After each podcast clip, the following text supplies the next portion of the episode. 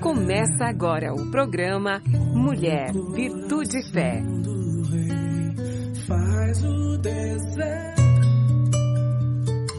Olá, queridos. Olá, queridas. Sejam muito bem-vindos à nossa programação. Muito obrigada por ter escolhido ficar conosco. É uma alegria, é uma bênção ter você aqui. E o desejo do meu coração é que eu e você sejamos muito abençoadas é, neste período que nós vamos passar juntos. O título que eu dei para nossa reflexão hoje é Um Reino Inabalável. É, eu gosto de, de orar, buscar, pensar em assuntos para nossa conversa, né? E às vezes eu faço isso diante do computador mesmo, jogando palavras, fazendo algumas pesquisas. E, e às vezes é título que me chama atenção, às vezes é uma frase solta. Eu encontrei um texto, e eu não guardei o nome, de um colunista chamado Adriano Silva. E eu vou resumir algumas falas dele para começar essa nossa reflexão, porque eu, eu não, não, não tinha nada dele. Eu pensei, será que ele é cristão? Não é cristão? Será que ele conhecia o livro de Eclesiastes? Porque o que ele escreveu, eu vou relatar um pouco agora, era mais ou menos assim. Começava dessa maneira: Vida é confusão.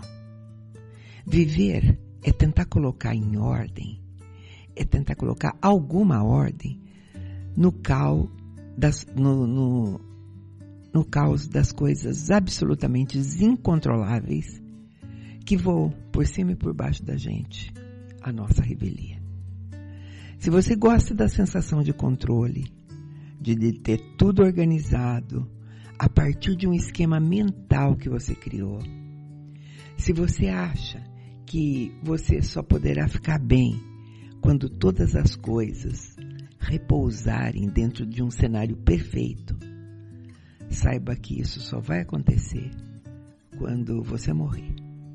Só então tudo se resolverá. Suas dívidas estarão pagas, seus defeitos serão minimizados. Na verdade, sua existência só estará perfeitamente higienizada quando você deixar de existir. Quando você parax, uh, paradoxalmente se tornar irrelevante uh, e estiver pronto para ser esquecido. Até lá, continue tentando arrumar seus livros na estante.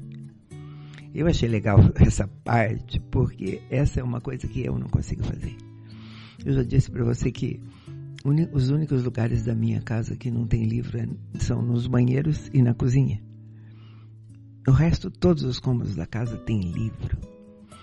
E livros jamais eles vão estar completamente ajustados nas prateleiras. Ou eles vão estar fora de ordem, alguns de cabeça para baixo. Outros, quando você buscar, você não vai achar. E se você não achar, também não fique preocupado, porque vai ver que eles não eram tão importantes assim, né? Mas ele continua: vida é insegurança. Viver é tentar obter alguma certeza no mar de interrogações sem respostas, de questionamentos em aberto que giram incessantemente ao nosso redor. Quem empreende não sabe se a empresa vai estar tá, uh, funcionando amanhã. Quem não empreende, às vezes porque tem medo de risco, ou porque não suporta a ideia de não ter nada garantido no final do mês, também não saberá se estará empregado amanhã ou não.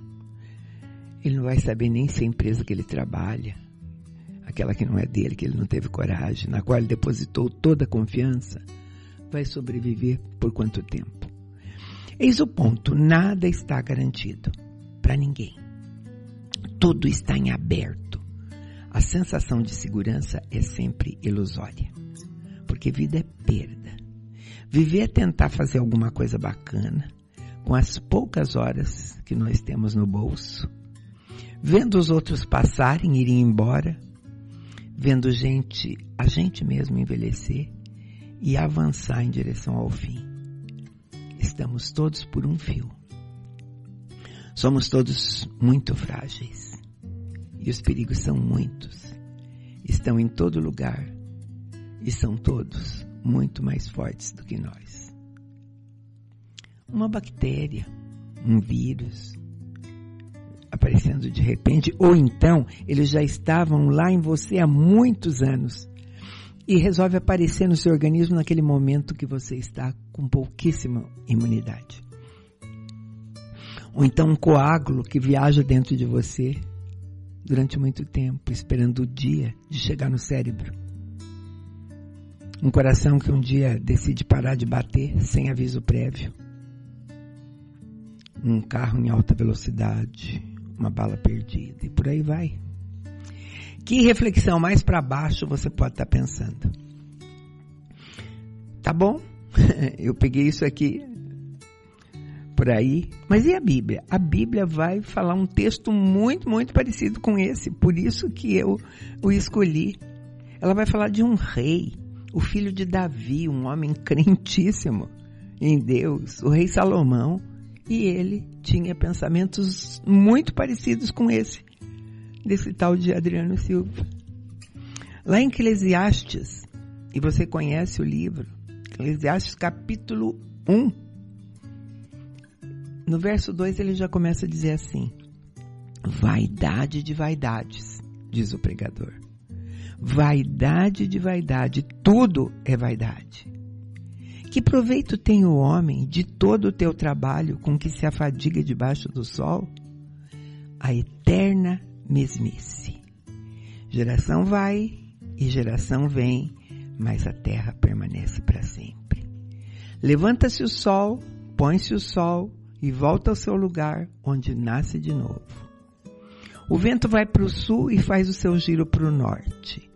Volta-se, revolve-se na sua carreira e retorna aos seus circuitos. Todos os rios correm para o mar e o mar não se enche.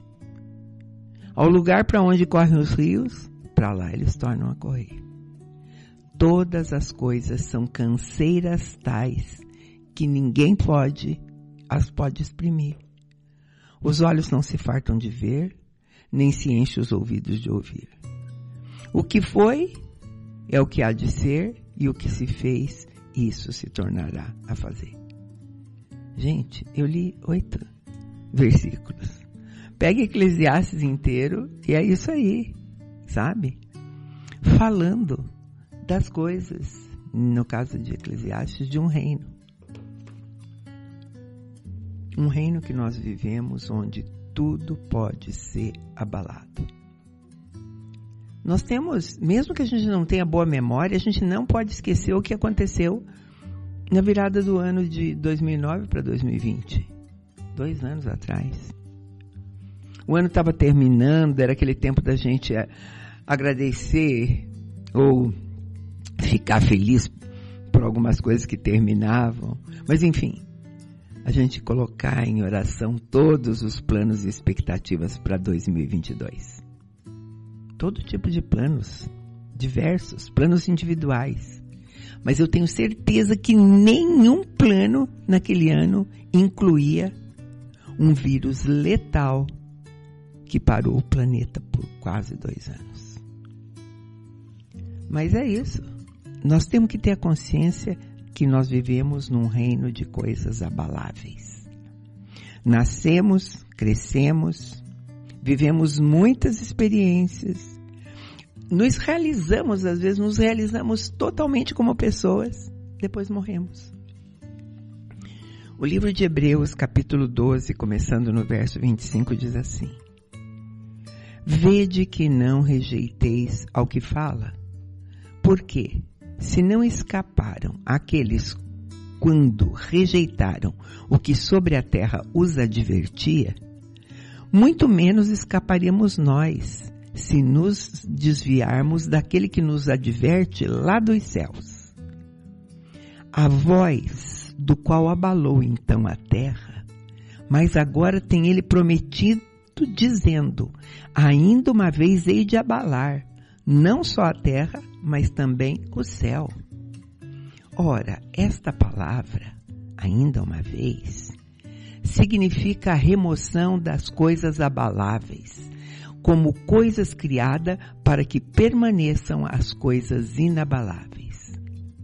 O verso 28 diz assim: Pelo que recebendo nós um reino que não pode ser abalado, retenhamos a graça pela qual servamos a Deus agradavelmente, com reverência e temor, pois o nosso Deus é um fogo consumidor. Sabe? No verso 25, quando eu li para você, vede que não rejeiteis ao que fala. Deus diz que toda pessoa que rejeitou o reino de Deus, quando esse reino foi apresentado a ele, né? Seja lá por uma pessoa através da palavra, de qualquer maneira, que e, e, e, essa pessoa não escapou das consequências. E daí ele continua fazendo uma advertência. Ele diz assim: quanto mais você que já conhece o reino, né, e sabe desse reino pelo próprio Deus e não por pessoas. Sabe, queridos, queridas, ao longo da Bíblia, ao longo de toda a narração, Deus tem manifestado juízo sobre todas as pessoas que rejeitam a palavra dele. É, não fique você pensando que esse juízo é para quem abandonou a fé ou que se desviou. Mas é também para aqueles que aparentemente continuam andando junto, mas que não estão obedecendo. O, o, o versículo é, 26, eu quero repetir para você, diz assim: A voz do qual abalou então a terra, mas agora tem ele prometido: ainda uma vez hei de abalar não só a terra, mas também o céu. Ele está dizendo: eu abalei a terra por conta disso, por conta dessas coisas. E eu vou fazer isso novamente. Eu vou fazer de novo. Deus trouxe sim esses abalos quando ele andou no meio do seu povo. A gente via, uh, uh, é contado como essas coisas aconteciam. No Monte Sinai, quando ele falava com Moisés, todos podiam ouvir o som da poderosa voz de Deus. Eles escutavam ruídos lá longe. O monte era abalado a ponto deles pedir para parar porque eles não suportavam. Né? E daí eles preferiam que Deus falasse com Moisés e depois Moisés falasse com eles. Né? Nós não estamos mais no Monte Sinai, é tempo de Sião, é tempo de outra aliança, né? E, e o monte não é mais um monte físico. Nós vivemos hoje na era da igreja da comunhão, da união daqueles que creem. Mas Deus pode trazer abalos outra vez. É, não é agradável? Ou como é que é falar sobre os abalos de Deus? Gente, gente podemos começar pelos nossos abalos. Coisas que iam muito bem na nossa vida, né? Tava tudo certo, de repente, né? Virada total e para pior, né? Coisas às vezes que nos deixam impotentes e a gente diz não tem como mudar isso. Quantos, quantos abalos durante ao longo da sua vida?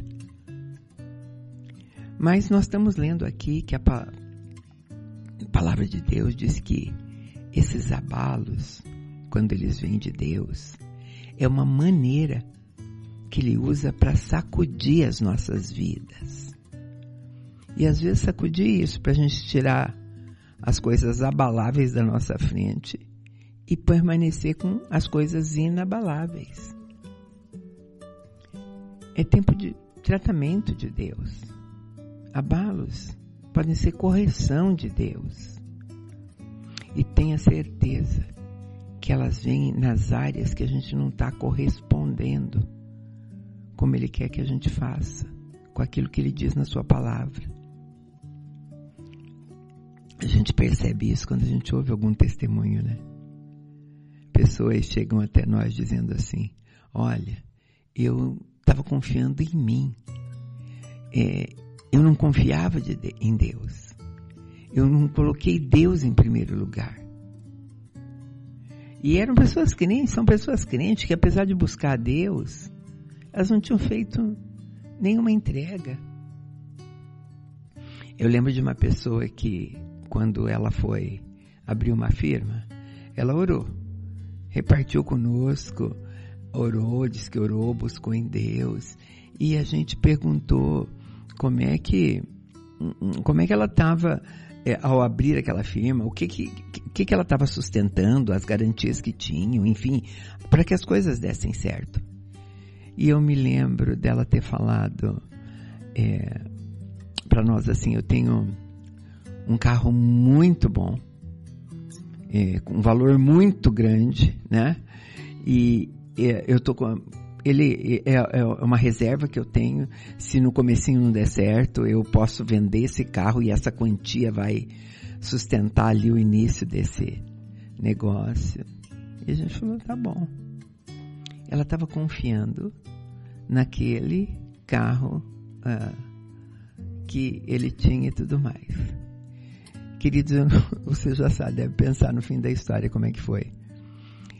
Este carro foi roubado dias depois dessa conversa.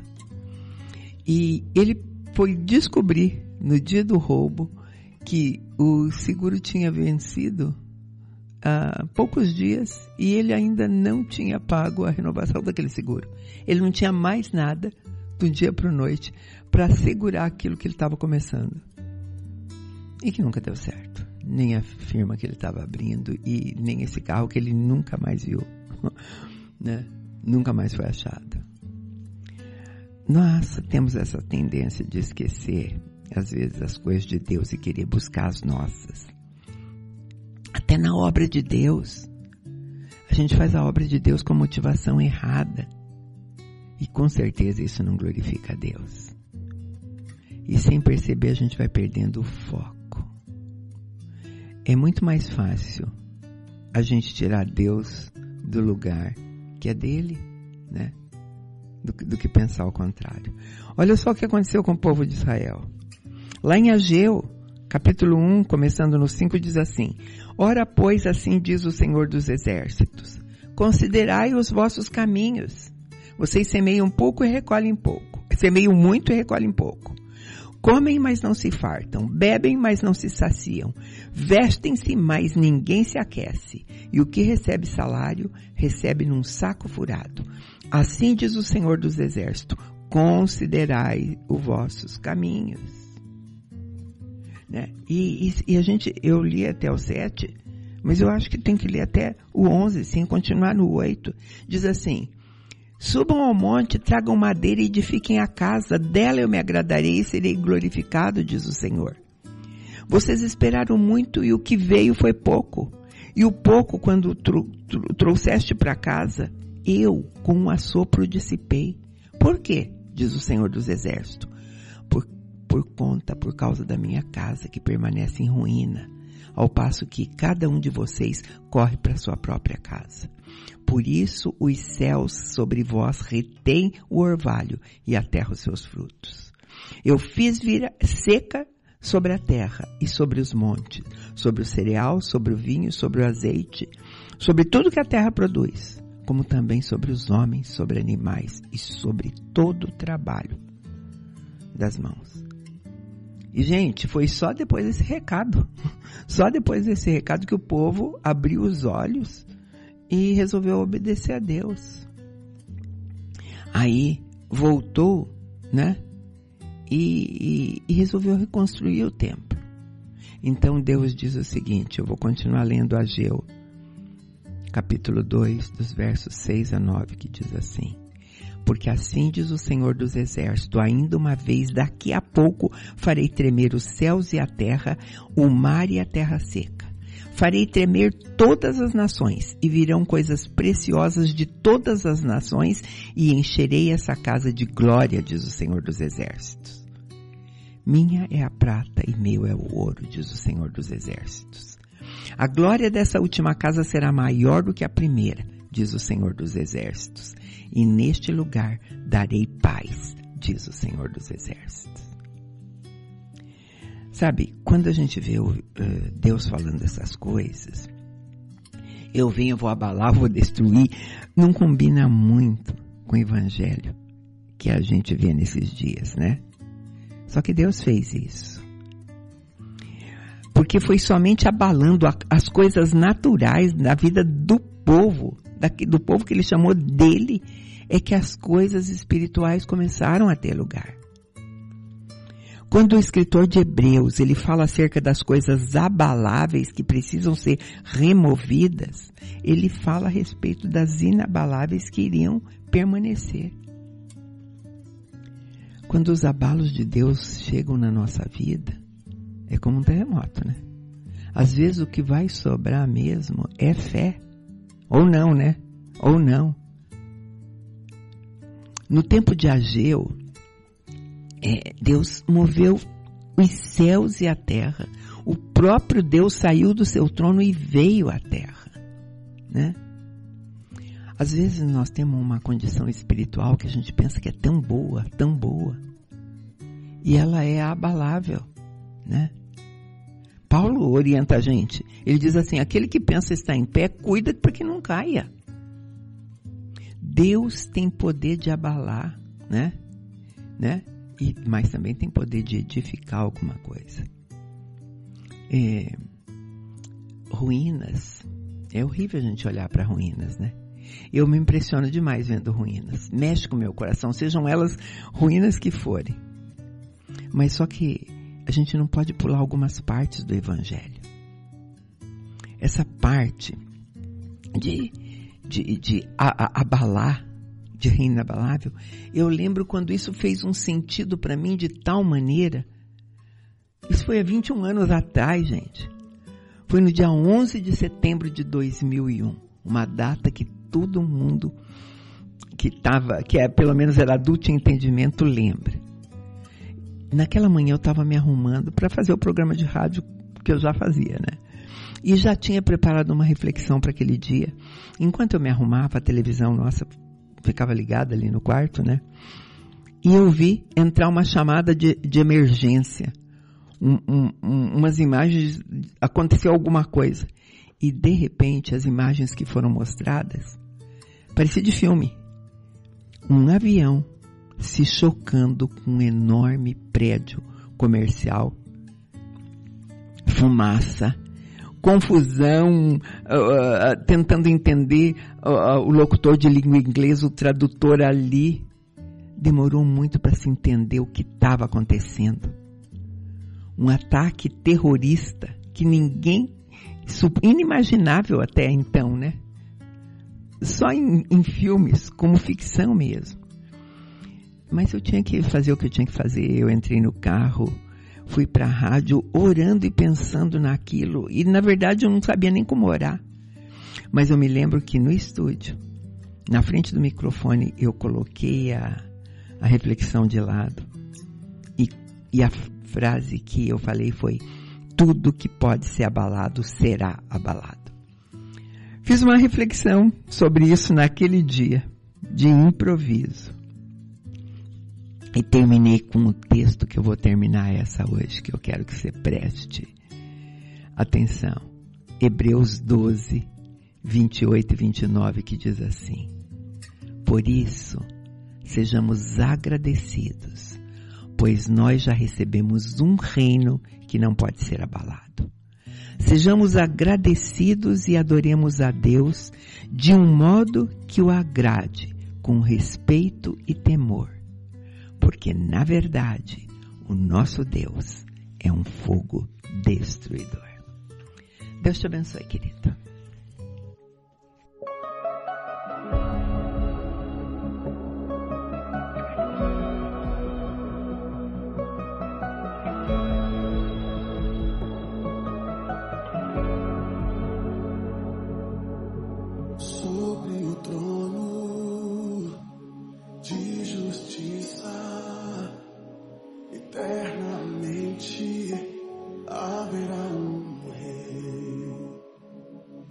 ele voltará para governar as nações.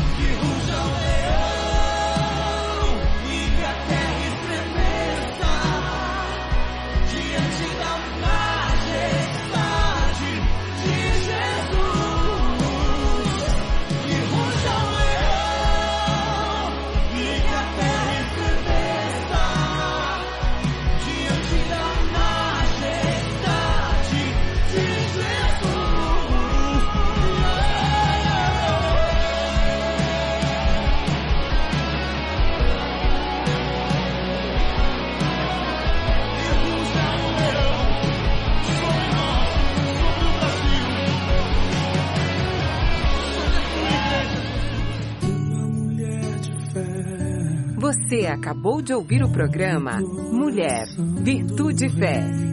Faz o desejo.